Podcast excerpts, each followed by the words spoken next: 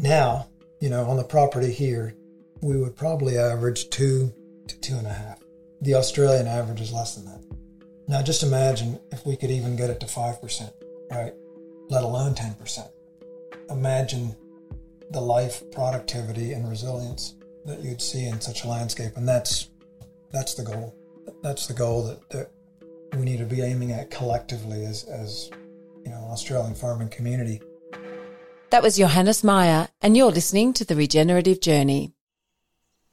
From wherever we are, we acknowledge the traditional custodians of country throughout Australia, recognising their continuing connection to this land, its waterways, the stars in the skies since time immemorial. We pay our respects to the elders, knowledge holders, and to all the generations of First Nations peoples who have nurtured their unceded sovereign lands for over eighty thousand years and continue to do so today.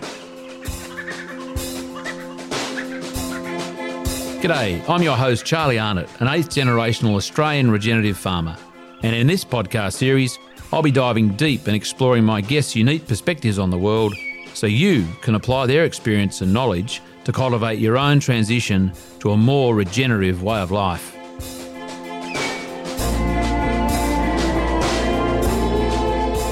Welcome to The Regenerative Journey with your host Charlie Arnott.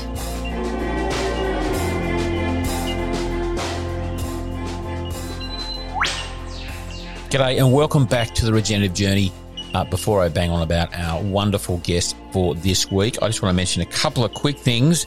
Um, if you're indeed interested in buying some of our biodynamic lamb, it's a new uh, enterprise, a new breed of lamb we're using here at Hanaminno. It's called the Kilso. Uh, David Alexander over at Cootamundra uh, and his son Jim got us onto that Um, a couple of years ago, and it's beautiful lamb. Ah, the way you can get your hands and your mouths and plates and kitchens and pans and everything on that beautiful lamb of ours, it's via Integrity Meats. Now, Luke and Stu, two good buddies who farming over towards um, uh, Trauga and Crookwell, they have bought a butcher shop in Goulburn. They've called it Integrity Meats, and they're um, selling amazing Uh, regeneratively grown products, duck, beef, lamb, our lamb, um, and many other yummy things, pork. So the guys over there are doing a wonderful job of um, getting that lamb of ours into homes, and they're also doing deliveries into in the sort of the Southern Tablelands and also into Sydney.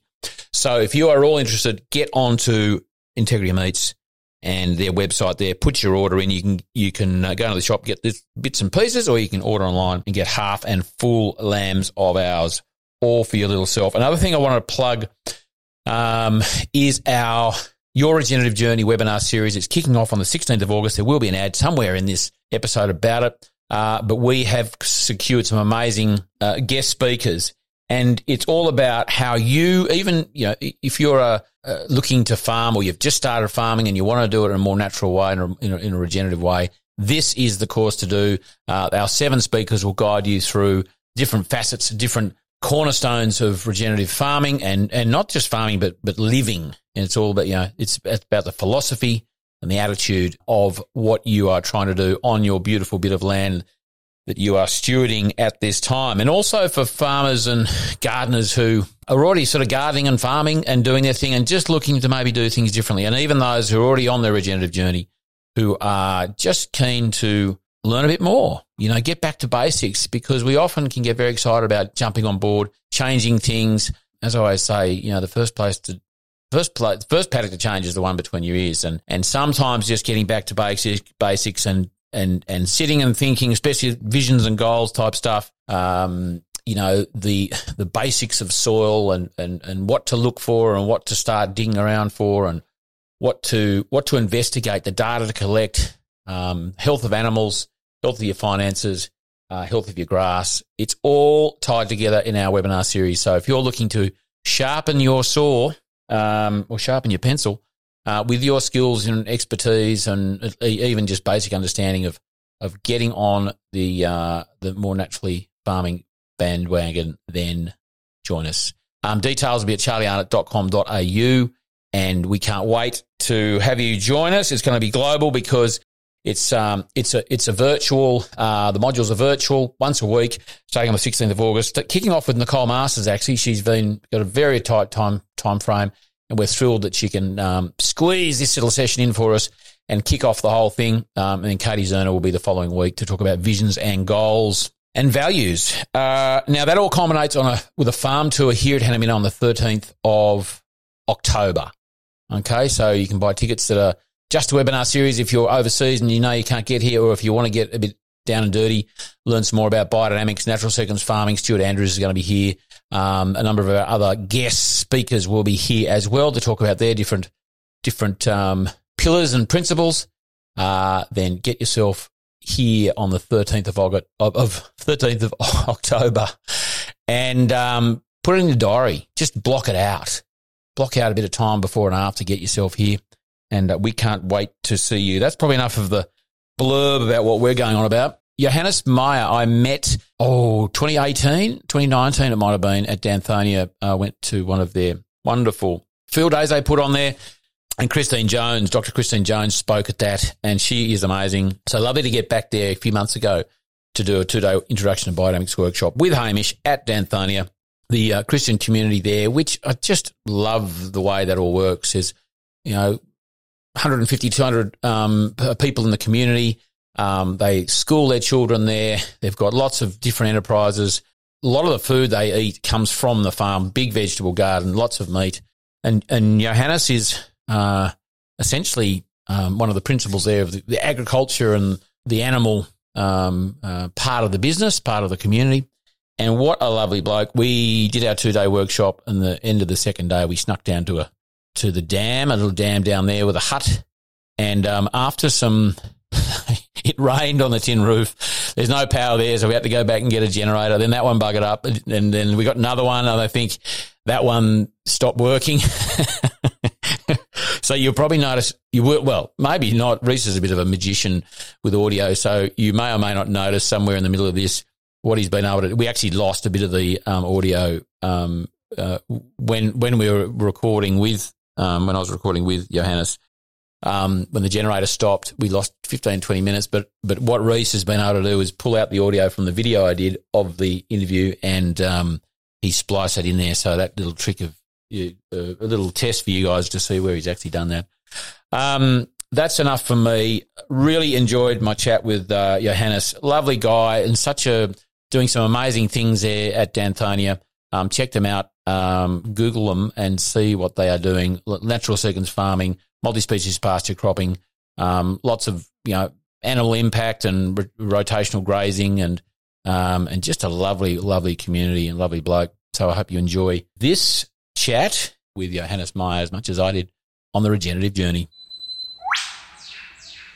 Johannes, we are we're here after a bit of hoo-ha. Welcome to the Regenerative Journey, and welcome to uh, what do you call this beautiful little cabin we're sitting in at the moment? We call this the bush hut. The bush hut. Yeah, and thank you for having me on, and oh, it's pleasure. pleasure to be with you today. It's great. I reckon come forward a little. All right. Just sneak your little chair another half a foot forward. That's it. We'll line up. That's better. See that mug of yours? Perfect. Um, the bush hut. Do you have to like get special permission to come down here? Or He's like... no. no, it's a great place to relax. It's uh, beautiful, special for me because this was the first place where um, we heard the Reed Warbler after the drought. Really? And you're, I'm sure you know Charlie Massey's book, Call of the Reed Warbler. Yeah. Um, so you, so you, this it's it's native to this area, yep. and you and you heard, how did you know that was it? Did you go, that's an unusual? Actually, thing? I had a twitcher come down and identify for me because you went, there's something, there's a noise down yeah, here. There's a bird, a bird here. We, so when was that? How long ago was that? It was about three years ago. Really? Two and a half. Did you get to see him? Did yeah, you see the? Yeah. yeah well, now they live in, in the reeds there. Wow, this beautiful. is beautiful. For those who, hang on, what I'm going to do? I haven't plugged my little mic thing in there yet, have I? Let's go without a crack. Um, for those who uh, I'm bit, always a bit nervous about moving the camera, actually I'll give it a quick little go, a little scan. We're sitting in a in the bush hut, which is a beautiful timber hut right on the edge of a dam, and there's reeds there, Kumbunji there, mm-hmm. But surrounding the little dam, and that's where the reed warblers are hanging out. That's fascinating. I don't know if I re- would recognise one if I saw one. Um, but as you alluded to, Charlie Massey called the Reed Warbler his um, his signature um, to most people. He's written a few other books, but signature work, which um, Hamish Mackay would say was the um, uh, the what did he say last night? Was the it's it was a sort of the pivotal pivotal, pivotal moment. Book, yeah, yeah. Mm. It was a moment where, you know, there was um, acknowledgement. There was the, the, the highlighting of farmers, and then the real um, getting it out to the world that regenerative farming, what it was and where it came from and why it was here. That would have been really exciting, going, I've got my own yeah, Reed Warbler. Fantastic, yeah, absolutely it was. And, you know, we'd been through the drought. Um, this whole valley had been, you know, dry. This dam was empty um, during the drought, right down to the bottom. Mm. And to see it rehydrated and the reeds back and the Reed Warbler to to come along, pretty cool. So were there any reeds here at all? They just got it? What? They would have been before the drought, but they were not, you know, they would have been grazed grazed down. Grazed down and smacked down, and, and, just, and there yeah. wasn't much left after wow. that drought. You can hear some thunder, no doubt there. We... Um, We got down here a while ago. Um, it was raining. We there was no key. Well, we didn't we didn't think we needed the key. It was raining, so we went, let's go inside. Um, Johannes burned up the hill, get the got the key. We got set up, got the little electric jenny going, and then it wasn't going to be good. It didn't didn't fire or didn't wasn't quite going to do the thing. So he's been up the hill a third time to go and get the um, the other jenny, which you can't hear. It's up up the back there. That's fantastic. So I really appreciate the effort. Oh, but what a fantastic spot. Um, so looking out here, I mean, you've already alluded to sort of significance of, of this little hut and what has happened here and the somewhat of a discovery. What else, um, Johannes, is there that, that is significant about what we're looking at? What does it conjure up? Is this is this somewhat a happy place for you? It is. If you think about uh, property as a as an organism, which I do, right? And there's always a heart of an organism, and I think the heart rests in this valley. We're sort of at the top of the valley, but going down towards the creek. Um, there's there's just a lot of life. Uh, and a lot of water moving uh, on the surface and under the surface. And, um, yeah, it's just a special place on the property. And we're looking, obviously we're in a bit of a riparian zone here. I mean, is it a good example of, I mean, I can see some trees on that little ridge. Mm-hmm. You guys planted that? Yeah. And then obviously the rehydration of this and what you're probably doing upstream a little bit. Um, you've got good ground cover. I mean, this is a wonderful little snapshot. Mm. But I mean, I, you know, I haven't been all over the place, but it looks at Danthonia here. But what a what a what a wonderful example of what can be done. You know, yeah. do, do, do you remember this twenty something years ago? Oh yeah. So the whole valley was um, well. Well, to back up, we bought the place in nineteen ninety-nine. I actually only got here in two thousand four. But the place was just grazed to the ground. There was almost no trees. Um, it was during the millennial drought, granted. Mm. So it was tough times, you know, sub sub-average rainfalls, but um, really a degraded landscape that, that even when rain came, it didn't really respond too well, if you can picture that. Oh, totally. So it's just, yeah. A lot of people would look at that and go, oh, why do you want to buy that? Mm. What was the what was the attraction? Yeah, good good question. So, actually, um, our community sent I think three or four of our guys down to, to have a look at what was available, and I think one of the government agencies put together a list of thirty properties. You know, maybe between Queensland and um, Brisbane and Sydney, sort of in, inland a little bit. Yeah, wow. And they went and looked at all those different properties and. They were somewhat taken when they saw the property the first time. But after they'd gone through the whole thirty, um, and they circled up and said, what, you know, what are we thinking? Um, they came back to this one. And um, look, it was kind of a feel thing. Um, we could have been closer to the coast where it was greener, more trees. Uh, it could have been north or south, but they came here and they felt like, you know, this is this is the right place to be. Um, so I can't really explain it better than that. But that that's what happened, and we um, purchased the place, and um, with the idea of having a forming community. Yeah. Yeah. And when you say we, we're, we're talking about the Bruderhof yeah, Christian Bruderhof. community. Yep. Yeah. So it's an international Christian community movement, um, mainly based in the States, but we have representation in uh, England, Germany, Austria, um, Paraguay, Paraguay, yeah, um, Korea. So yeah, we're Israel. So there's a few different places where we are. Um, this is the only one in Australia? The only community yeah, in Australia? This yeah, is the, this is the only community we, we have here currently. Can, and can I say, because we've just to put, what are those little ones that just, those birds that just went into that reed, those reeds, about twenty of them just went, zip, little little things, tiny oh. things, went into those reeds over there. Yeah, they could be diamondbacks, uh, diamond firetails or something. Wow, like they just went zip. Mm. Hid hiding there. We just put things into context why I'm here. Hamish Mackay and I have just done a two-day introduction to the biodynamics workshop um, here at Danthonia, and it was absolutely wonderful. We had a wonderful group of people. We had um, Norman is in, I think he said he's nearly eighty, yeah, just over eighty maybe. eighty-five. What a what a lovely bloke. No, that's great. When I was saying about his complexion, he was like, hey, that guy has seriously good skin, doesn't yeah, he?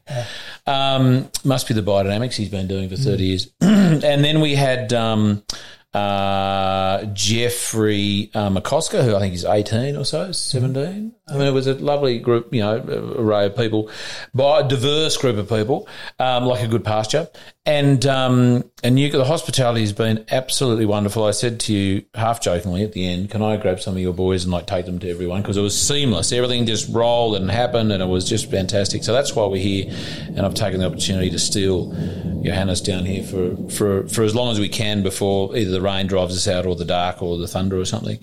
Um, so and and I say back to the community that it the you know. It was, as I said at the end of today, was such a lovely feeling of humanity, of of natural, like it's a, it's just a, it seems to be a lovely way um, to live. It was, it's so cohesive, and um, uh, and we've just felt so welcome. So you know, thank you, thank you for the hosting and and um, and and, um, and having us here for the two days. And what a joy this rain is, eh? Mm, beautiful. How many meals in it, you reckon? Uh, so far, a few. Really? Yeah, some heavy pours, downpours. Yeah, that'll do. We'll take it. Um, um, let's go back, um, Johannes, to the, where it all began, mm. day one. Little man appeared in the world. Where where did that all happen? Can we go back yeah, that far? Yeah, absolutely. So I was born, actually born in Connecticut, um, and then moved to New York, upstate New York, when I was two years old. And grew up there, um, and really grew up very close to the land. Um, on the land? Close to the land. On the land. On the land, yeah. In the land. Yeah. In the yeah. forest, yeah. on streams, on horseback. Um, beautiful childhood. And my father was always raising animals. He raised cattle, not on the scale we do here. You know, maybe twenty head, maybe ten head. He raised pigs. Um, he planted trees. We planted a lot of trees with him. And um, he taught us how to work, work hard, um, and was just very committed and had a deep love for for landscape, for um, ecosystems.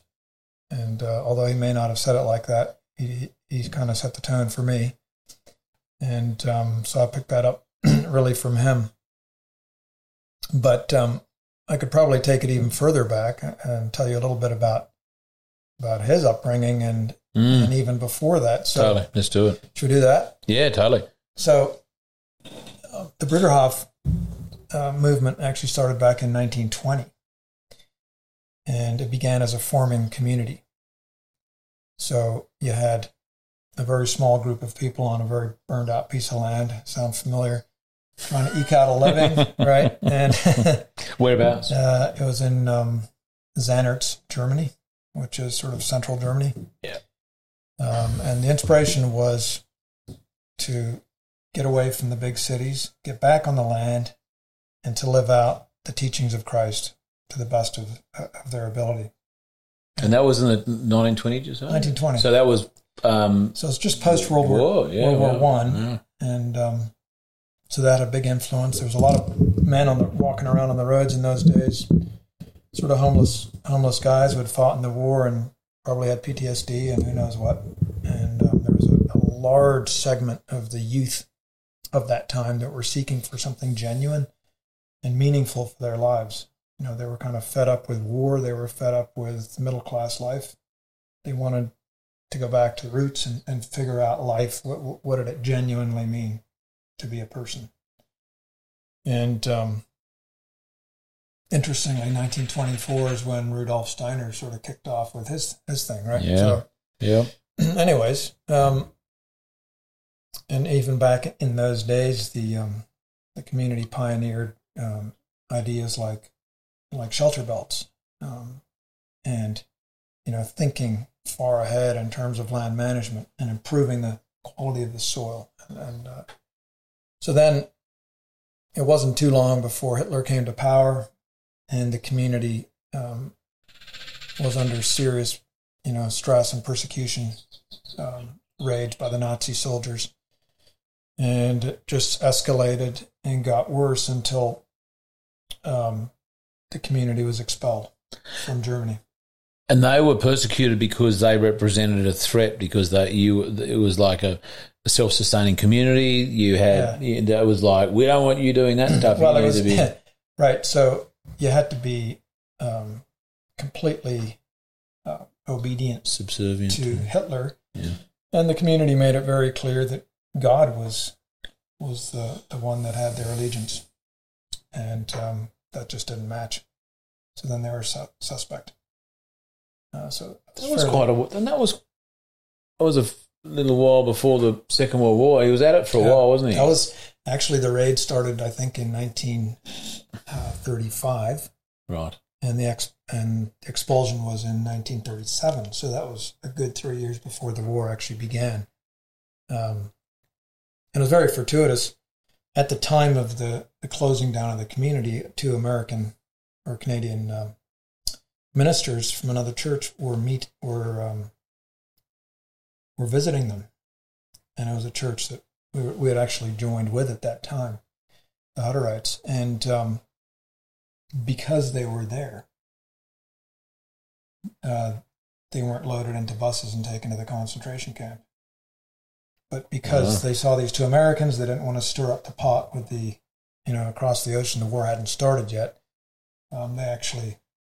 Said, okay, we'll let you go. Get out of the country in twenty-four hours. Wow. Leave your homes. Everything. No, you could take us an knapsack. How many people are you talking about? How many people had to... No, we're talking one hundred people at least. Had to get yeah. out of there. Uh, wow. You so, couldn't just like book a plane out of there the next day on no. Webjet though, could you? No, those trains. Wow. Trains and boats.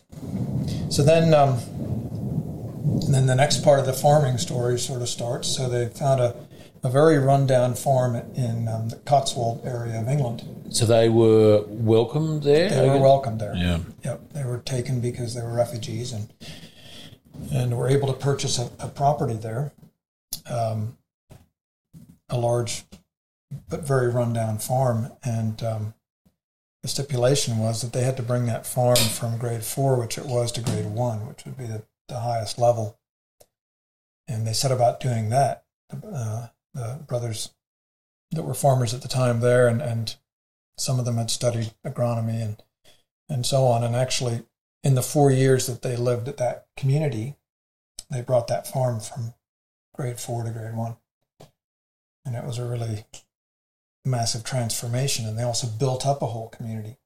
But in the interim period, World War Two started. And you had English members, because there was a lot of English people joining the community, and then you had the Germans, and they were living together, and that was not acceptable to the English government. So it was a, a decision was then had to be made, do we intern the German brothers and sisters for the length of the war? Do we all leave the country together? Our church is a pacifist church. We don't serve in the military. part of our faith. So the only country that would accept, at that time, during the war, the only country that would accept pacifists was Paraguay. Really? Country in uh, South countries. America, right? Yeah. Nestled there below Brazil and yeah. above Argentina. And so it was, a, it was kind of just crazy. It was a step in faith. They had to pack up everything, get onto these boats that were going down to South America to bring meat back to Britain for the war, feed the troops. And when zigzagging across the ocean to, to escape the submarines, and over a period of about a year, they all moved down there. Wow. And landed landed on this property with no dwellings, um, just swamp, jungle, savanna. It's twenty thousand acre property. And had to carve out a life for themselves uh, with very little. Um, do they have to? Do they have to buy the property? Was it like a, like you're a yeah, refugee, so you can have it, or what was the? I think the sale of the property in um, they, they decided to sell the property yeah. in Huntsville. Yeah. And use those finances to. They probably also had some helpful donors um, yeah. that took uh, took uh, pity on on them. So, and then that's about the time that my well, my father was born in, in England. Sorry, he was born in Germany.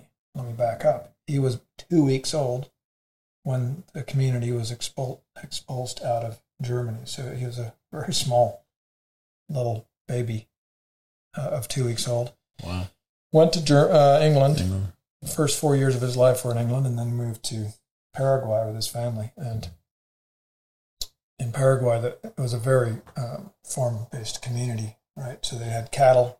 Property came with probably a couple thousand head of cattle, um, but they had to start, you know, dairy, you know, pigs, garden, grow all their own food. I mean, they literally were out in in, uh, in the boondocks. Build their own houses. Build their own houses, wow. you know, the whole bit.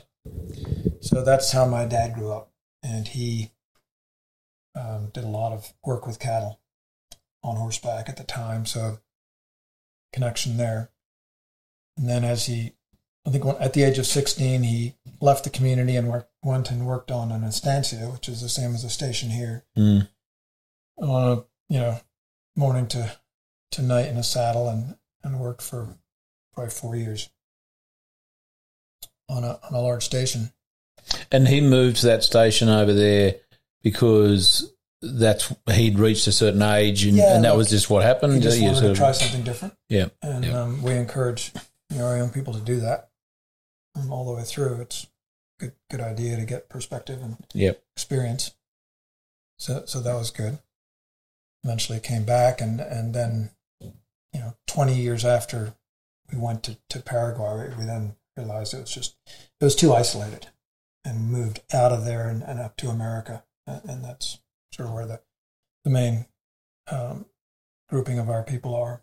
So got through the war, I guess, then. Okay, yep. So stay down there, and then the dust settled elsewhere, and then away, a move up there. And where, whereabouts in the States? So main, eastern, eastern uh, U S, so upstate New York, mm-hmm. uh, Connecticut, Pennsylvania. Oh, then you came along. Mm. Yep. And then I was born mm. nineteen seventy. See, and your grandfather was, he was in Germany. He was there. Obviously, if your father was born there, your yep. part of your family was, was, was, you know, already part of that community back then. Yeah. So you're, so you're, is the, is the, so you're one of the, I guess, founding families.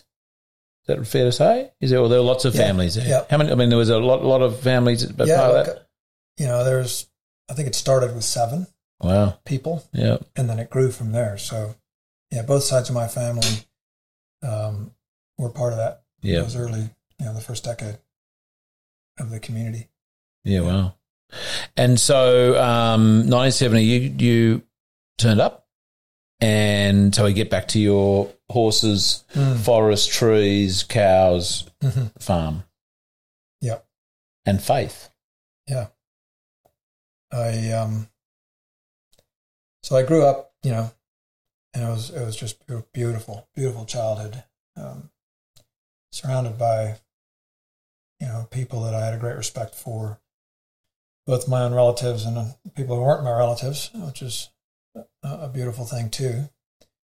And um, then got to uh, high school, went through high school, and then and during my high school years, I um, I was quite concerned about uh, sort of civil rights, and also quite concerned about what was happening in in Central America.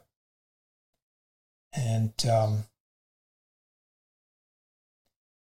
at the time, I actually thought, well, look, I'll I'll go down to El Salvador and help these people that are that are suffering. That's just sort of what I wanted to do. But I got the advice: look, if you go down there, you have a cross on your back, mm. you'll just get blown up. And what was happening down there? Excuse uh, my ignorance. What was the sort so of the- America uh, and the C I A were um, oh, causing right. unrest. And a lot of land was being taken away from peasants who had farmed it for hundreds of years. And, you know, there was just this, this conflict between power and poverty. Was there, was there, was there a drug trade mixed that up in that? That came later. Yeah, right. That came later. There was also, I don't know if you've heard of a archbishop called Oscar Romero.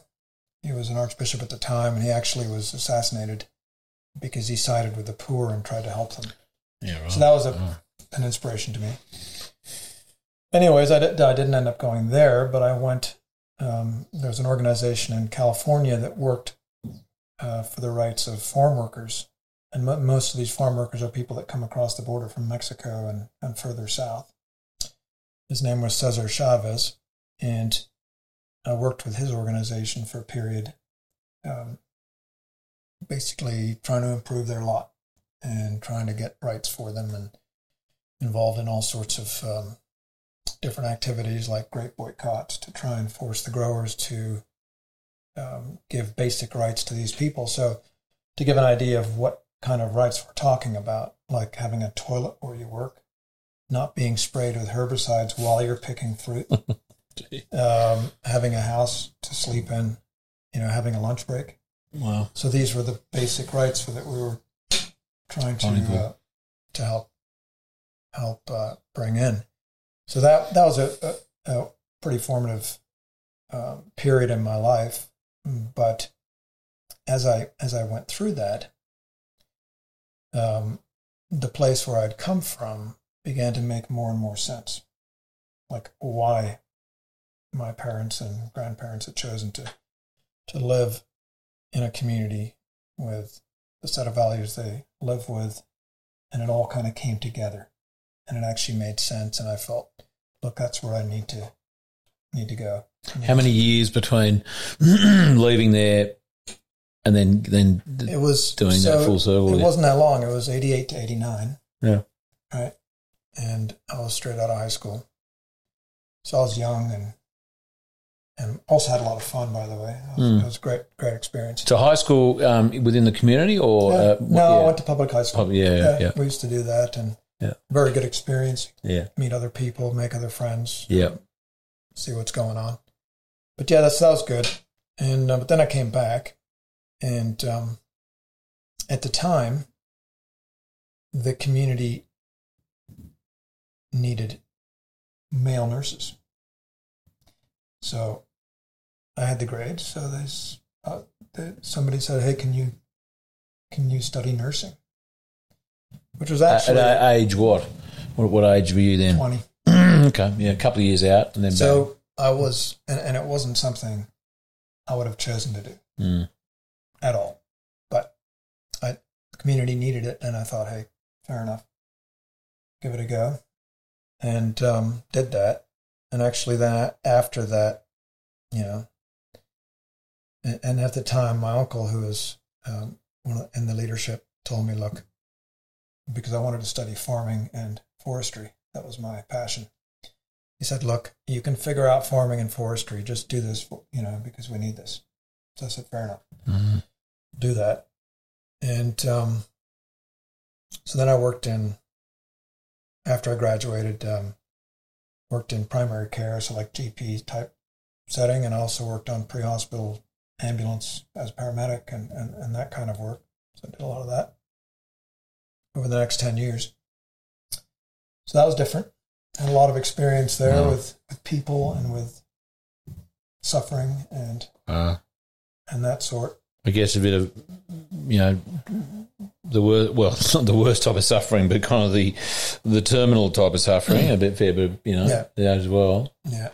What was the, what do you think it was after those couple of years away? I mean, did you need those few years away to then be able to look back at perspective, give you a different perspective and go, you know what, it was a reference point that you circled back to? What was Yeah, absolutely. Like, I think I needed, I needed to get away and to see what else was out there, right? And then to make my, draw my own conclusions about how to live my life. You know, I guess it's a bit like coming of age, or, you know, you never want someone to do something because their dad did it or because somebody else did it, but you actually want to live your life based on what you feel, what I feel is, is right and true for me. And um, so that, that was pivotal, pivotal in that way, and, and very good. Yeah, so. Nursing. Nursing, you know. Within the community? Within, um, yeah. Yeah. The, obviously, the ambulance work was in the locality. External, yeah. Rural, rural area. Um, and then eventually got married. Um, it was a blessing. Married to my wife, Anne, and and uh, we had four kids, beautiful kids, and um, eventually um, we moved to England, also to help out in the um, the clinic over there, the community.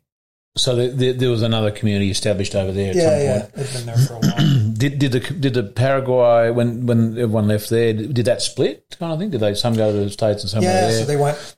You know, like in our.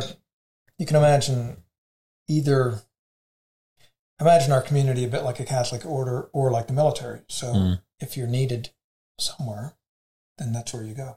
Mm. And that's a commitment, a voluntary commitment you make when you join, is that you're willing to, to support and go wherever you're needed mm. and give all your energies, mm. um, you know, for, for that.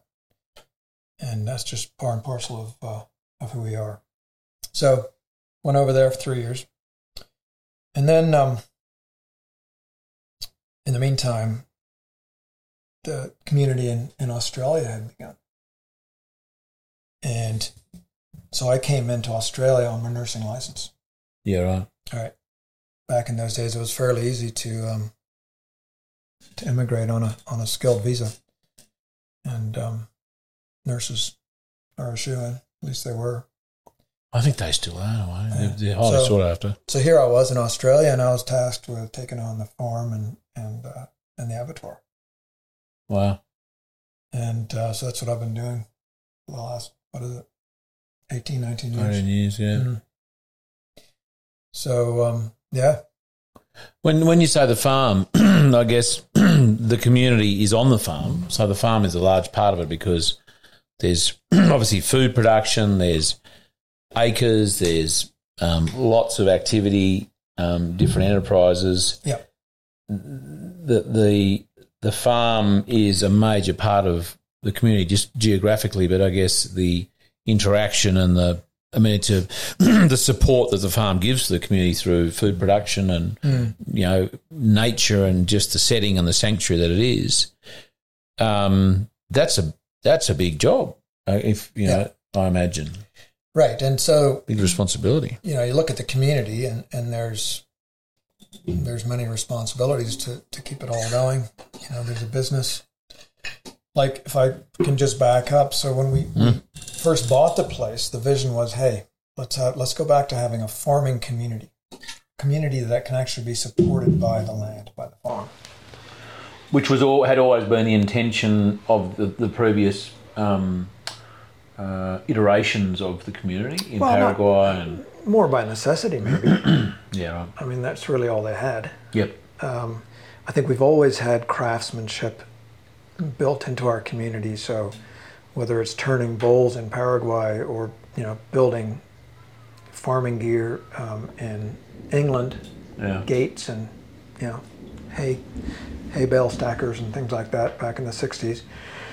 there's always been a component of, of manufacturing, and I think it's important to understand that when you have a community, you really need to have meaningful work for everybody. Mm. And that includes people that are very able, and also includes disabled people, old people, young yeah. people. So you, so farming is a part of that, but it'll never it'll never give, you know, that full um, sort of complement of, complement of, of, of work yeah. and, and um, so anyways um, and that first attempt at, at farming here in Australia with very different conditions than anything we're used to before, but also a degraded landscape, flopped. Was unsuccessful. What what what does unsuccessful look like? It, it looks like less money at the end of the year than at the beginning, for one thing. Uh, it looks like, you know, crop failure. Sheep that cost more to run than than returned. Um, and granted, you know, there wasn't a lot of experience there for that, and that came slowly. But I think also we we plunged in with a conventional mindset. And that's an important part of the story. So I think you could almost say the farming back in the nineteen, late nineteen twenties, early thirties, and then in Paraguay would could be termed a regenerative sort of farming, even though it didn't carry that name. But then the community moved to um, the States, and the Green Revolution was, was firing up, and we just went along with that. Yeah. I think we actually moved away from sort of the organic or regenerative type practice, and we're just taken up with the new Green Revolution, and, and it seemed to work beautiful, and, and why not? And then we also segued more into manufacturing as our main our main income. And so coming back here, we just kind of stuck in and began to farm conventionally like our neighbors did, and like the agronomist told us from the elders. Right. This is your schedule of this is what you stuff. do. You know, here's your prescriptive uh, dose of whatever side it was. So yeah, so when I came, when I arrived in two thousand four, it was clear that we couldn't run this place conventionally. It was not going to work out. And the, most of the property had been leased out because we just didn't know what to do. Yep. And we needed some kind of a return. But we could see that, you know, the property being leased was making it, it was degrading it even Worse. further, because yeah. that's generally what, what happens or can happen. So then really started the hard work of figuring out, well, what do we do? How, how do we, you know, I wasn't even thinking regeneration. I was thinking, how do we even Survive. make this work? Yeah. You know? And um, so... Well, and why you? Like, like you, were, you, you had farm experience. You liked forests and trees and cows, and then you know you came over here as a nurse. Did you come over here knowing you were going to be sort of on responsible for farm? Or yeah, you, yeah, okay. Yeah. And then, and then how was was that a was that was there a recruitment process? You know, back in England, and they go, oh, Johannes, you know about cows. How about you go there? Or is a job ad going? Yeah, look, what, I, what was the, I'm not was sure. I just, I just got picked. I'm not, not sure what the okay, vetting, so it was, vetting it was process more, was. It was more of a you're needed over there. You're needed. Yeah. Okay. Um, so get going. Yeah. And then off we went, and it was it was a beautiful thing. I was really happy to do it, um, and just get stuck into it. So, interestingly enough, in nineteen ninety-nine, preparing for Y two K. No, that's Remember right. that? Yeah, the world yeah, was going to stop. Yeah, all the, yeah, that's it. All the computers so, are going to go down. So our communities were sort of concerned about that, yeah. and uh, myself and, and one of the other guys were tasked with just looking into, can we graze a few animals, um, you know, and can we grow a bit of oats, and can we kind of get our feet wet in farming again? This community that I was on prior was pretty much just manufacturing. So um, part of that was we took a trip, him and me, and we went and visited three different farms that were grazing holistically. Right? So that was my first sort of ever exposure to grazing management. hadn't even thought about before. And where, which the one? Concept. Which, where were they? Where Pennsylvania. Oh, okay, right, right. So this was back in the States in Pennsylvania. Yeah. And yeah. so, um, and that, you know, I loved it. It was exciting. But then I, you know, life moved on. We didn't, Y two K came and went, and we were all still there. And, uh, but then I found myself down here and remembering, suddenly remembered that, that day, and began looking and thinking and digging, and came across Alan Savory and Holistic Grazing Management. And um, actually Judy Earle um, at the time was a holistic instructor, and, and she came here and, and got me going on, you know, the grazing charts, on, you know, wall charts on the, on paper, and on the tricks of grazing management, and read the books and the manual. And that was our first, our first step. And what, when you say manual, so you, there was um, holistic management, Alan Savory's. Um, yeah, there's a there's a of, there's like a textbook uh, and yeah, then a manual with it, yeah. more detailed, yeah. sort of prescriptive. So you stuff. Had those two as as your yep. textbooks, and Judy's guidance. Judy's guidance, she was excellent, and um, just took about a hundred hectares out of the twenty-three hundred. The rest was leased, and just began to experiment. Had fifty head of cattle, um, just steers we were raising for slaughter, and began to measure and graze and learn.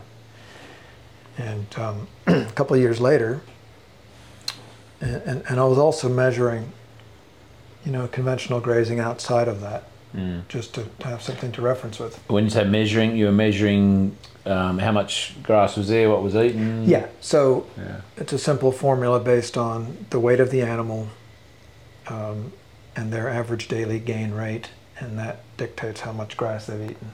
Sort of an accepted mm. industry norm um, in terms of D S Es, or kilos of dry, dry matter.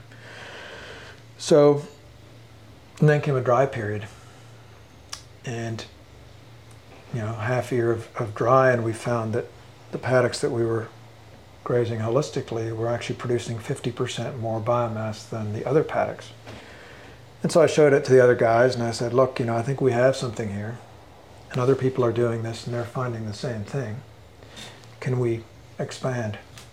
And so we did. We took on another couple hundred hectares, slowly, still releasing out most of the property, and continued like that. And then around about that time, there was a there was an Australian story that featured a man from Bylong Valley called Peter Anders. Yep. yep. So we contacted. No, actually, first we purchased his book. Oh yeah, Back from the Brink. Back from the Brink, and read that. That was exciting. And then we managed to get in contact with him and had him come up. And um, actually had a, a wonderful relationship with him over the years. And um, when was this? Like, this is two thousand six. Okay. Yep. Cool. Yep. So and, and began, you know, slowly. Uh, we never jumped into anything just pell mell, but we tested ideas and put in a little contour bank and dabbled, observe it, dabbled with it, and observed the, the results. And um, property was still, most of the property had lousy fencing. Uh, it's just, and the paddocks were degraded, and, and there was a few little bright spot, bright spots, but not much.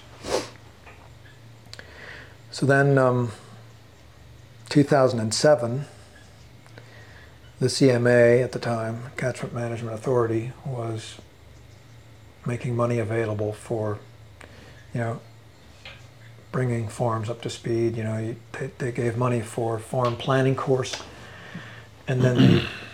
Once the plan was there, then they would help fund on a fifty-fifty basis the infrastructure that was needed to make the farm viable. And um, so that was that was beautiful. We were able to put in, you know, many kilometers of fencing. We were able to plant thirty thousand trees. We were able to put in um, water points, fifty water points across the property. So it was massive, uh, a massive year. We were able to sow um, multi-species perennial pastures into all our cropping country. Incidentally, they all died later because the soil was really degraded. But we did all that work and um, and and actually had, at the end of that, we actually had the tools, the infrastructure to uh, able to manage the whole property mm. holistically, or you know, management intensive grazing. Put in the new stockyards, you know, all of that. And so a number of different things. A bunch of stuff. Yeah. A bunch of stuff, but it really, you know, put us in a place where we could actually manage the place correctly. Was it aimed towards and encouraging people to take on the holistic farm management kind of stuff, or you just applied that to the to the project? Yeah, so actually run by the catchment management people, they were primarily concerned about catchment health, and and the money that was going out to the different farms involved was to sort of create ground cover, to create some health in in the whole catchment, so that you know there'd be some more some more resilience. But it wasn't specifically focused at holistic grazing management or or any other modalities. It was more of a broad, um, what can we do to help our catchment, which in, included planting trees. It in, included um, planting pasture into cropping country. You know, it included you know fencing and. and also fencing out the creek. Mm. And that's why they paid for the water, um, was to keep cattle and grazing animals out of the creek and allow it to rehabilitate and slow the flow and, and all that. So that was sort of their goal. But, they, of course, they were happy with uh, grazing management as a tool in that space. Yeah. Um, I'm just wondering whether we might have missed a bit of that. We might look. Um, I got a feeling that some of that might have been missed at the end there. So just, just go back over Peter Andrews. So you you you saw Australian Story, read mm. the book, yep. got him here, implemented a number of the you know some contouring. Yeah. Did you do some of the um, not just contouring, but within the creek, putting the the the leaky weirs and that sort of Actually riparian not, zone stuff? Not really. No, because um, it's a fourth order stream, and, and you can't really do that. Uh, do that. Mm. Um, would have liked to, but not possible. So we we actually worked higher in the catchment, you know, um, up here in the valleys and, and in the first order sort of streamlets, um, and sort of wet our teeth there. Um, but that, you know, was just another important tool, and it, but it didn't answer the whole challenge of restoring landscape. So what did it? What did it do? What changes did you see having put that in, in place? I mean, it may be hard to sort of identify because there were other factors potentially, but what were some of the what was restored? What was the right. the, the outcomes there? So number one, I would say fencing out the creek allowed it to reestablish itself, for vegetation to grow, for shrubs, trees. Um, you put a few deciduous. Prior to that, obviously, it was dry, right? And the cattle all go to the creek. That's where the last bits of forage are growing, and it was just a grazed-out mess, frankly. And every time it rained, it eroded more soil, and, and mm. you know, it was just a bad cycle. Um, higher in the landscape, uh, we put in one test uh, level level contour, and um, when it did fill and then allow, you know, ir- subsoil irrigation, we actually had a measurable increase per year in um, grass produced. So we could show that, you know, above that bank was so and so much grass produced per hectare, and below was, you know, an extra ton, let's say, mm, cool. per hectare. And so we, we knew that, yeah, this is this is doing something. Mm. But nothing was like flashing lights. You know, progress is, is incremental. Um, I've found in the Australian landscape and, and with the weather patterns we have and so on. So it's it's step by step, um, slow by slow. And um, uh, what was the next sort of phase or, or practice that you you put in place then? And when, when where are we up to here in the in the chronologically? Yeah, so we're probably around two thousand eight here. Yeah. Um, two thousand nine was another very dry year. Mm. And so started thinking about soils, started thinking a lot about soils, and I began approaching, you know, a lot of different people to help us with our soils. And one of them was uh, was Bart Davidson. He wasn't with Maya at that point yet, but he was a soil consultant, and we had him in for a couple of days and had him do an assessment. on the place and, and give some advice. That was helpful. Also looked at, um, you know, the Neil Kinsey soil balancing approach to soils, um, where you test your soils, identify what's missing, and then get expert advice on how to how to replace what's missing physically. And so I, I, we took the soil samples. You had to send them to the States to a special lab. Had went through all of that, got the results back, and the prescription was going to cost me twenty five hundred bucks. Was it, prescri- was it prescription? Sell, sell your farm. We were like, we buy some more land. uh, yeah, how much was it? Twenty twenty five hundred bucks a hectare for the ameliorants to, and, and the to, things to that you to, to balance soil. Out with a bit of this and a bit of that and a bit of whatever, lime, gypsum, whatever. Um, My goodness, it, it was just out of reach. It was not economical, obviously. You know, at that point in time, land cost about that. That's right. Um, land was a lot cheaper back in those days. So, you know, that, that, that didn't happen, obviously. And then it began to play around with, Bart Bart was into the compost idea, so we bought some, um, there's a fellow called Bruce Piccone who was doing composted fertilizer out near Moree, and so we began playing with that. And um, and it was successful, you know, we, we saw we saw a response, but we were still using... Um, By that time, we'd gone back to growing forage oats in winter, monoculture. We were still spraying herbicides um, for knockdown. We were still using conventional uh, salt-based fertilizers to, to nourish the crop, but we were also putting in the compost.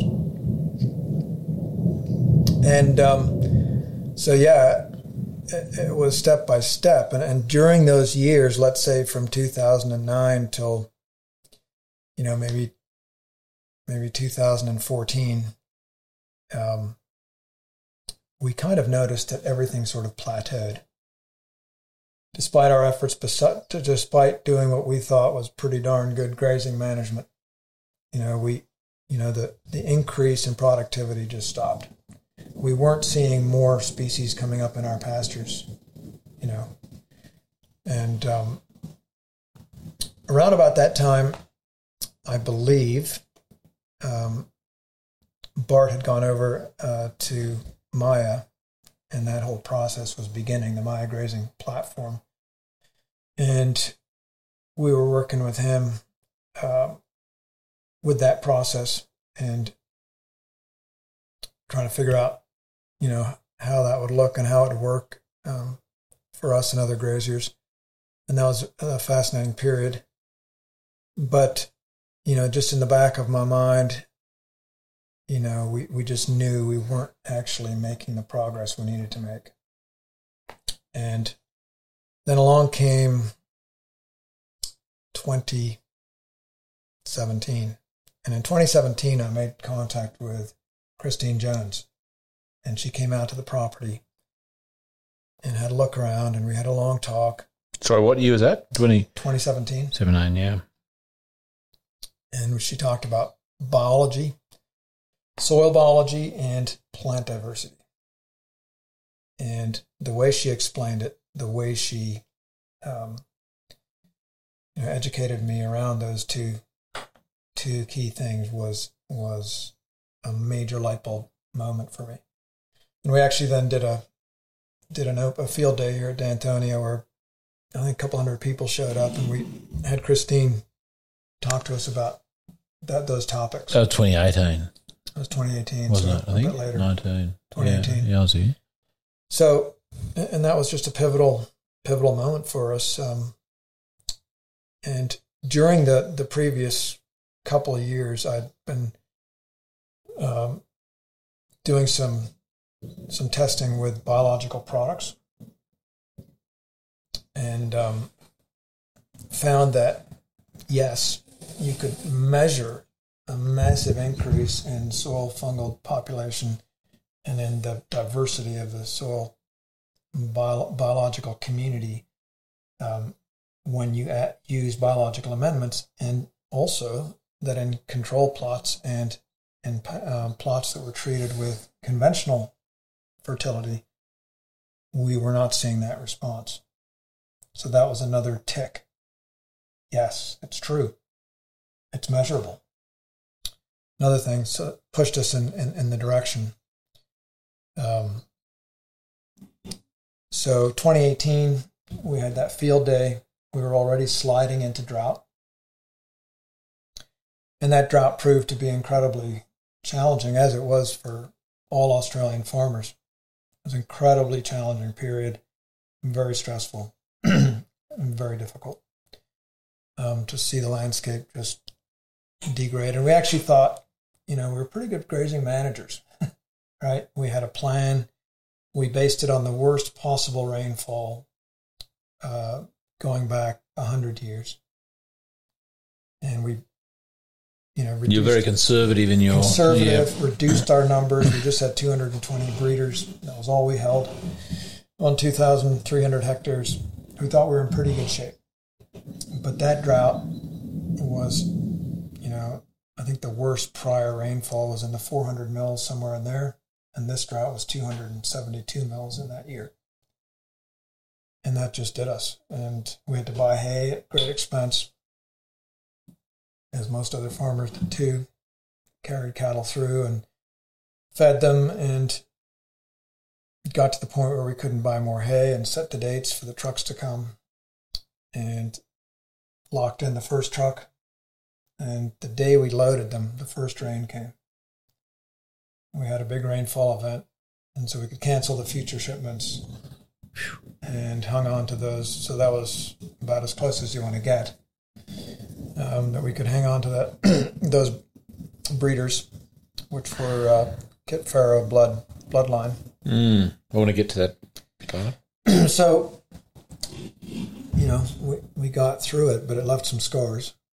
And um, what did you learn? What what what what did you learn in that process that you've now changed, implemented, mitigated against? Yeah, so I think we'll be more cautious even even yet. But I think it wasn't so much what did we learn in terms of stocking numbers or grazing. It was that it just increased the drive to to get the soils back into health, to build soil carbon, to build mm-hmm. biological soil communities, to build natural capital. You know, all those important things that mitigate drought, and, and it just... just gave me a ton of energy to pursue those with, with great great energy and, and vigor. Because you, I guess, you, you was it that you knew how bad it could be and you never wanted to go there again, and did you kind of know this is the op- you needed to do this, otherwise well, you would that, go that way? It was that, and the knowledge that with a changing climate, the next round could likely be worse. Could be worse, yeah. And, right. you know, for the community, the impact was that we ran out of rainwater and had to truck in water from town yeah. for drinking and, and so on. And to see everything dry out, all the dams empty, the, the creek dry, uh, into, and, and at the same time knowing that a living system wouldn't do this. You know, um, that there are the functions in the Australian landscape to take you through those droughts if you allow them to express themselves. So it was the landscape was kind of sick. Yeah. Had a low yep. Without a immunity. Doubt. Yeah. And I think still, you know, if I would have to sort of give it a grade of zero to ten, ten, ten being the best, you know, I think we're still around the four. We're not even halfway there in terms of restoring that vibrant life. So with that in mind, um, you know, the, the, the what we had learned from Christine Jones just took on a, a really powerful meaning. And so we went really hard. When that drought broke, we went very hard. We planted as much country as we could to multi-species. We put out as much biological stimulant as we could. We found micronutrient foliars and applied those to the plants where we knew they were deficient. And we got an amazing response. A rapid response. And so for the last three years, uh, since the drought broke, um, we've been pursuing those angles, and, but always with an open mind to find you know, what what are we missing in our in our toolbox? There's got to be, you know, more tools that we can apply, and and also very much, um, very much keen to to build the community of farmers that farm regeneratively, to share the knowledge. Um, actually, our local Swan Swanvale Land Care Group is is working on a project to rehydrate the Swan Brook. Um, about twelve properties involved, and we're slowly working towards that, uh, along with Mulloon Institute. So, so a catchment level, yeah, catchment level project, project that yeah. would address soils, would potentially uh, bring in Mulloon to do um, works in the creeks, you know, with with um, permissions from the government. You know, nothing's really off the table. But obviously, funding is the is the challenge. What does the government think about that sort of stuff? Well, there's been a shift, and uh, there's been a recognition that Mulloon has had success in some catchments, and um, so we're we're hoping that that can, can increase and grow, and um, return life to return life to the uh, streams and rivers of Australia is really what needs to happen. You know, not just in the Swan Brook, but everywhere. Right. So they're not they're not thinking it's too wacky, that they reckon it's there's something in it. No, it, because it's actually been validated scientifically, yeah. and they've had their scientists onto it. And yeah, well, I, I don't think it's a shoe-in yet, but it's no. there, there's the doors are opening, mm. and, and the you know the, the work is happening. So with the toolbox, what what else is there? Are there? Are you aware of what's missing? Is there? You know, mm-hmm. some practices that you know of, heard of, seen data on and going, I want to do that. Yeah, what well, I, I think mean? the last two days were, were, were part of that, you know. Um, I think there's something definitely that we can take out of out of the two two days we just had together with Biodynamics. Yeah. Um, but that we, wasn't a load of questions. I wasn't even thinking of that, actually. But, uh, no, but yes, but, good, good. but, but I think that, you know, fair. And, you know, but that, I think... You know, with just the tools that we do have now, you know, and, and these have been applied worldwide, the results have been amazing, astounding, um, beyond what science is willing to believe is possible. And, and that's pretty cool. Um, and that gives me a lot of hope. You know, yes, we have challenges, but also, yes, we have tools that can, can rise to meet those, providing we're good managers. And, um, you know, and I think, as we heard in the last couple of days, you know, having empathy for for all things living, for the land, for the animals, for the people, um, th- those are all the, all those things go together, I think, um, and are part of the package. Um, yeah. Um. So. That's interesting. You say you reckon you're you're at four. Mm. I mean, a lot of people would look. We went for a little farm tour yesterday afternoon, didn't we? After the mm. day one, and that was wonderful. You know, the end of the day, beautiful little spot down there where we were, and I wouldn't be many people who reckon you're on a four out of ten. Um, I'm not saying you're being too harsh, but it's just interesting. I mean, it's you know. If and I don't doubt that if you know if that's where you feel you need to take it, that's that's fantastic. I mean, I think that's it's almost a case. It feels like not just here, but a lot of places that I go to, or you know, where we, we know of, and like it's the potential is almost almost limitless in a mm. way, isn't it? Like, where's what is it a ten? Well, we don't yeah. even know what a ten looks like. Well, I think you know we know that historically, you know. You know, when white, white settlement started, we know that soil carbon levels were five to ten percent of soil. Now, you know, on the property here, we would probably average two to two and a half. The Australian average is less than that.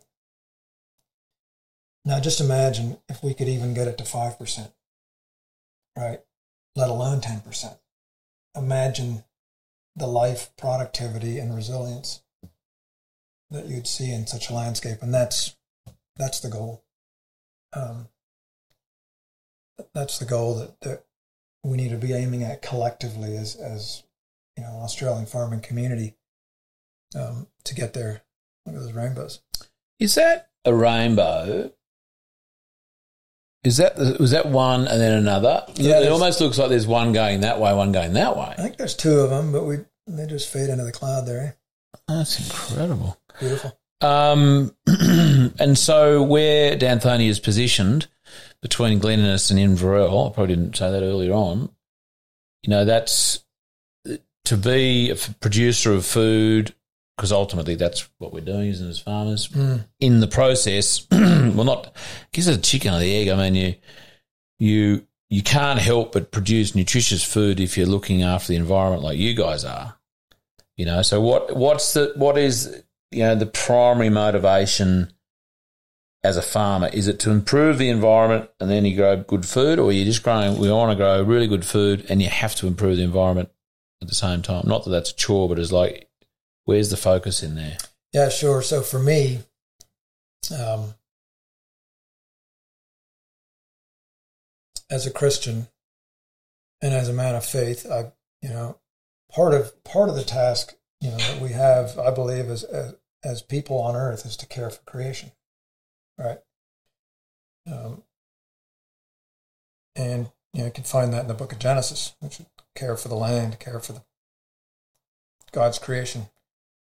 And, um, you know, so coming coming to Australia, you know, just to say, it was it was kind of confronting to come into a landscape that was as degraded as, as it was. And, well, yeah. But but not only, you know, and I'm not blaming people.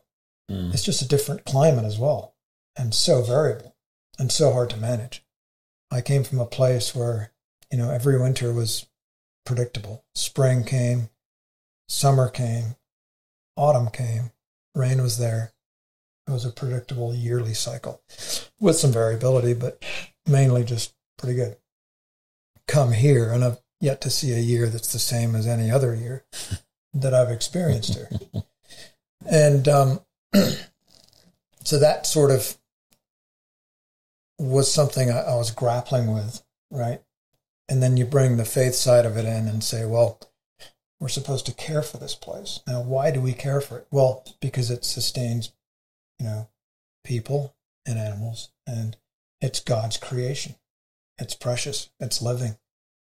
It's it's um it's what He has made. And so that's why it's important. And, and right, you know, and in more practical terms, there's a community here of two hundred people that need sustenance, that need food, like you were saying, we're food producers, that need a place to live, that need water, um, you know, and a living ecosystem gives all those things, right, down to the water table, you know, water to pump out of the ground as needed, or, you know, to, to produce the beef or the vegetables or, or, or whatever. whatever we're producing. And it's really, if you don't mind, I'll just carry on with this thought, because mm. as the more I've, the more I've uh, learned about, you know, creation and how all these things work together, you know, through the wonderful work of Christine Jones or Peter Andrews or whoever it was, there's many others that have I've learned from. The more you see that nature actually shows us or gives us a pattern of how we should live and how we should be as people. So if you think about the soil biological community and the plants that they interact with, you know, they're very diverse, they're very different, but they all need to be fed and watered, and and they actually depend on each other for their life.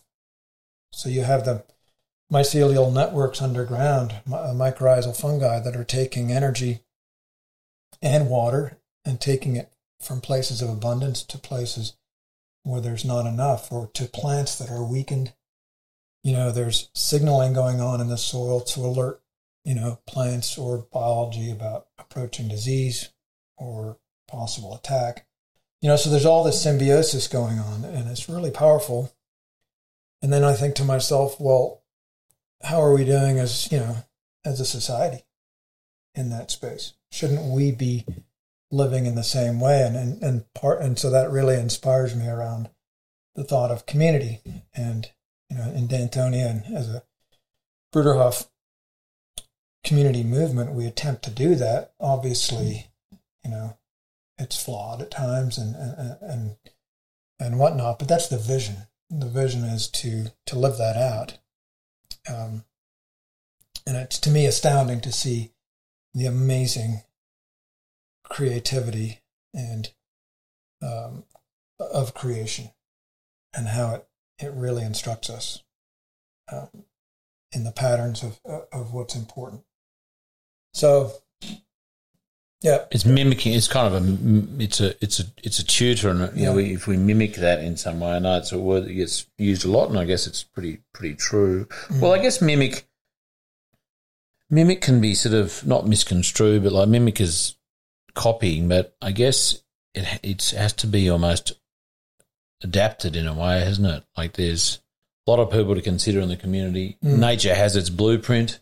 You know, it's even just thinking about, you know, sacred geometry and, you know, all those crazy patterns and Fibonacci and that stuff. There's a, there's, there's a design there mm. that is just internally fascinating, isn't it? And that's just the stuff that's right. almost stationary. You know, the shell, right. the shape of a shell or the structure of a tree. Mm. You know, when you throw in the design of animals or plant movement or pasture succession, it's um, right. it is eternally fascinating. You know, and how how in, in a in a living ecosystem, sacrifice is absolutely necessary. In fact, death is necessary for life to continue yeah. to cycle. So, you know, and that's very much part of our communal existence is we have to be willing to sacrifice time or energy or whatever it is for the common good. Mm. And actually, you see that. You see that throughout society in pockets, right? People who are willing to give and aren't looking to get. You know, people who are willing to share. It's not, um, it's absolutely not just found in community. It can be found anywhere, but it's a spirit. It's a generous spirit. Um, so does, does the, I mean, for you to, and I think it makes absolute sense, of, you know, a community of, I mean, I, I watched the, I watched the, second, you know, Avatar, the second, the what is it called, sequel the other day with the kids, and I'd seen the first one.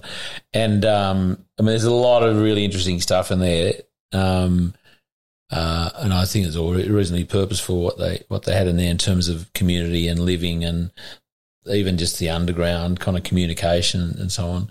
How does one, with your grip on the blueprint or the the structure or the the create the the creative opportunity that nature represents, how do you roll it out in a community? How do you kind of approach and say, hey, we're going to start doing nature stuff? You know, is that a conversation you can have?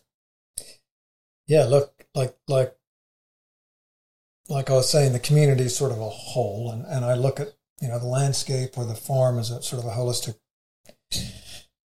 uh organism. Well, the community is actually an organism as well that the, you know, the farm landscape is part of, mm. just a part of. So, so you have that, and um, it is a beautiful, very practically, it's a beautiful thing because when there was thirty thousand trees to plant, I didn't do it. I mean, I got a lot of help. You know, yeah. there was yeah. there was uh, a crew of fifteen people planting trees for two months. Yep.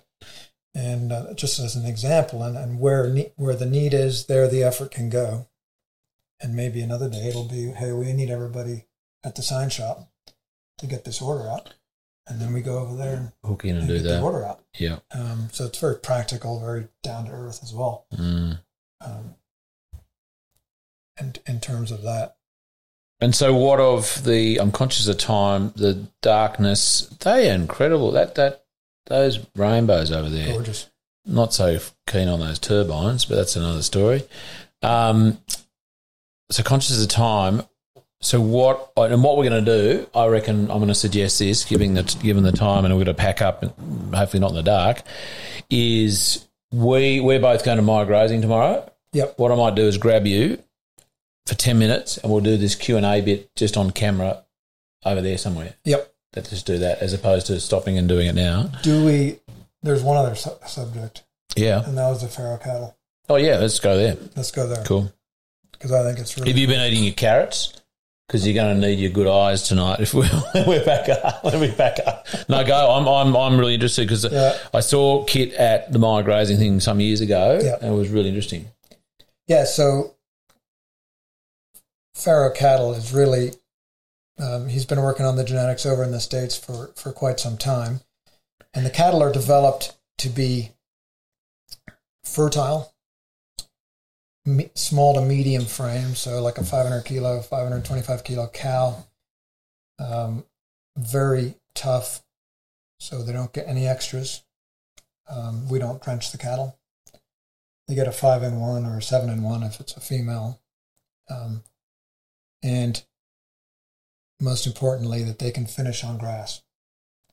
This is a breed that is really not... Progeny finish on grass. Yeah, it's yeah. not It's not a new thought. It's just taking cattle back to the way they used to be before they were bred for feedlots. Yeah. So it's going back, but also going forwards. And, and these cattle are proving to be very, very good in that space. They're also, you know, the bulls we're finding are able to, you know, join a lot more cows than the normal, you know, So what? How number. many? How many do you? Well, they can, can go. They can, you know, do their fifty, fifty cows. Pretty easy. But then they can do that three times a year. Yeah, cool. And they don't fall apart. Yep. Um, and we're so confident in uh, the calving ease uh, side of the, the deal that there's a hundred dollar um, guarantee and vet vet bill is covered for any cow that needs to have their calf pulled. Is that right? Yeah. Wow, that's cool. So over time, we hope to build the markets, you know, for the progeny and and all of that. But we're really excited about the the concept of these cattle. And where are those? Where are they going to go? What What's the end? Who's the end? Can, you know, eater there? Is it obviously community? Lots to feed. But is there an eye? You go, well, we need to get this into the world. We want people eating it. We want people wanting yeah, it. Yeah. So there's there's a. a you know, diff- different ways to market it. One is the Roots program, which is a, a new beef program that is marketing regenerative beef. And we fit that, that bill, so that, that's a, a place we could go to. Um, Highland beef could possibly be another another mm-hmm. source, but there, there's plenty. Yeah. Um, you know, we've had, I think this past year we sold maybe ninety bulls, and, and the year before was maybe seventy-five. So slowly growing and slowly getting them out there. Uh, but it really fits what this whole property and the whole regenerative process um, is happening here. It just really fits us. Because they're low maintenance. Like they're, because they're a yeah. smaller frame, they don't eat as much, and the, the like, you know, that's pretty clear, but the, the significance of that was fascinating when he presented a bit of a table about, you know, that scale of cow, cattle weight. Mm. Yeah, there was like six hundred fifty kilo cows down to a four hundred fifty or whatever. Yeah. And then it had their average calf size at weaning, I think it was weight at weaning. Right. And the it was fascinating that the um, – the calf weights were about the same, whether yeah. it was a six hundred fifty cow, I mean, there's a bit of variation, six hundred fifty kilo cow or a four hundred fifty. Right. But as a percentage, like the cut, like the weaned, smaller frame farrow, farrow? Yeah, farrow. Farrow yeah. um, one was, you know, might have represented fifty percent of the of the body weight of the cow. Right, and and so when you actually look at your productivity per hectare in That's terms it. of kilos of beef, you're yeah. way up. Yeah. So you can actually have a thirty percent increase in kilos of beef per hectare mm. by going with this type of animal. So yeah, kilos of grass eaten produces X number of kilos of right. of beef. But because the cows are smaller, like like a seven hundred kilo cow, which is probably the size we used to run, is going to eat a lot more grass to produce the same same calf. yeah the same same amount of meat or calf. The, the efficiency or, yeah, is just working. Totally, totally. So yeah, so that, you know. And the, the main stud is uh, Furukabad Station. Uh, they're about, whatever, half an hour's drive east of us.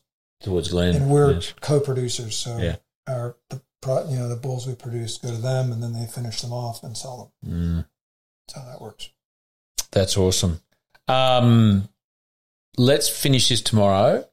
You reckon? Yep. Do a bit of that. Sure. Um, that's I, I'm sorry that we didn't get down here a bit earlier. I mean, just the way we finished the course and the generators and the whole thing. What a lovely little spot yeah, it was to a bit be. Challenging, wasn't it? No, that's meant to be, you know. Mm. And this was such a great spot. Um, Johannes, thank you so much. I'm so I'm so thrilled the way you not so much the way you handled it, but the way you brought back the history of your family and um, you know, the, the community and how you got to be here. That's absolutely fascinating. I love I love that stuff. I just I think it's and it speaks of resilience. It speaks of, you know, there's trials and tribulations and there's like and there's sort of there was a need to survive. Mm. And, you know, the community has done that. Um, and here we are, having enjoyed two days of wonderful food and community and communion, and it's just been it's been It's been fantastic. I hope this is not my last trip here. Mm. Um, and we'll we'll make it. We'll make we'll make a plan. We'll Absolutely. do we'll, do, know, we'll and, do something. You know, and in all of that, you know, I believe there's a hand that, you know, a power that leads that's over us. You know, I think many of us human being, beings feel that, and uh, we may express it in different ways, but it's there, and um, can trust in that. Good vibe here. Mm. let's get back to let's get backed up. Can we have Thanks, one? Of, can, can we can we have one of the, can we have one of those beers that we had last night? Oh yeah. Let's get stuck into it. Okay, we'll. Um, I'll see you. I'll see you shortly, but I'll see you next. We'll pick it up tomorrow with it for our Patreon members on the Q and A. Super. Thanks, Johannes. Wonderful. And next week on The Regenerative Journey, my guest is Kim Deans. I caught up with Kim and her husband, Angus, actually, uh, at their farm at Tingha in northern New South Wales near Inverell. Uh, I didn't interview Angus, though he has an amazing story as well. The, the couple are a real powerhouse in farming and all sorts of other cool things. The garden is amazing. Uh, and their stories of the fire that um, uh, that hit them a few years ago are incredible. Um, Kim, uh, we have to wait till next next week, but Kim's journey is all about farming, biodynamics, uh, on-farm finances. Um, she's actually a contributor to uh, in our webinar series as well, uh, which you can go and grab yourself a place at our virtual uh, webinar series, Your Regenerative Journey. Go to web, uh, our website, charlie arnett dot com dot a u, to grab your tickets. But next week, our guest, Kim Deans, on The Regenerative Journey. This podcast is produced by Rhys Jones at Jaeger Media. If you enjoyed this episode, please feel free to subscribe, share, rate and review. For more episode information, please head over to w w w dot charlie arnett dot com dot a u.